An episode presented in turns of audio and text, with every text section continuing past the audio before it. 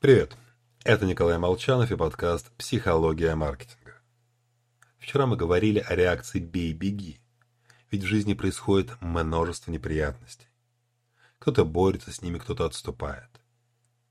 А вот вирджинский опоссум падает в обморок, морда вниз, пасть открыта, язык вывалился, слюна течет.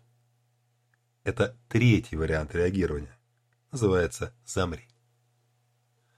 Или вот еще североамериканские камышовые стрекозы. Чтобы избежать повторного секса с надоедливыми самцами, стрекозы-девочки еще в полете прикидываются мертвыми, падают и лежат бездыханными на земле. Куда там до них с классическим «голова сегодня болит». В общем, использую технику мнимой смерти или тонатоза. Это я о пиар. В ряде кризисных ситуаций, особенно если под рукой нет профессиональной команды, прекратите суетиться. Нелепые попытки оправдаться, снять пост, выпустить опровержение лишь дадут новую еду для интернет-троллей. Иногда проще переждать. Мы в курсе ситуации, разбираемся. И скоро мнение толпы переключится на что-то иное.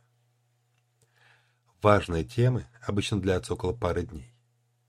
Дальше интерес проходит, и СМИ бросаются на поиск новой жертвы. Люди устают даже от глобальных тем.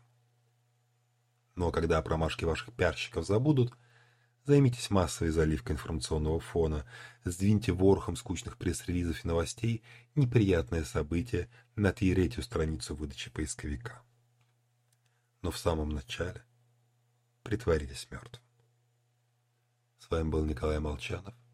Иногда притворитесь мертвыми, только не по-настоящему. Всего вам хорошего.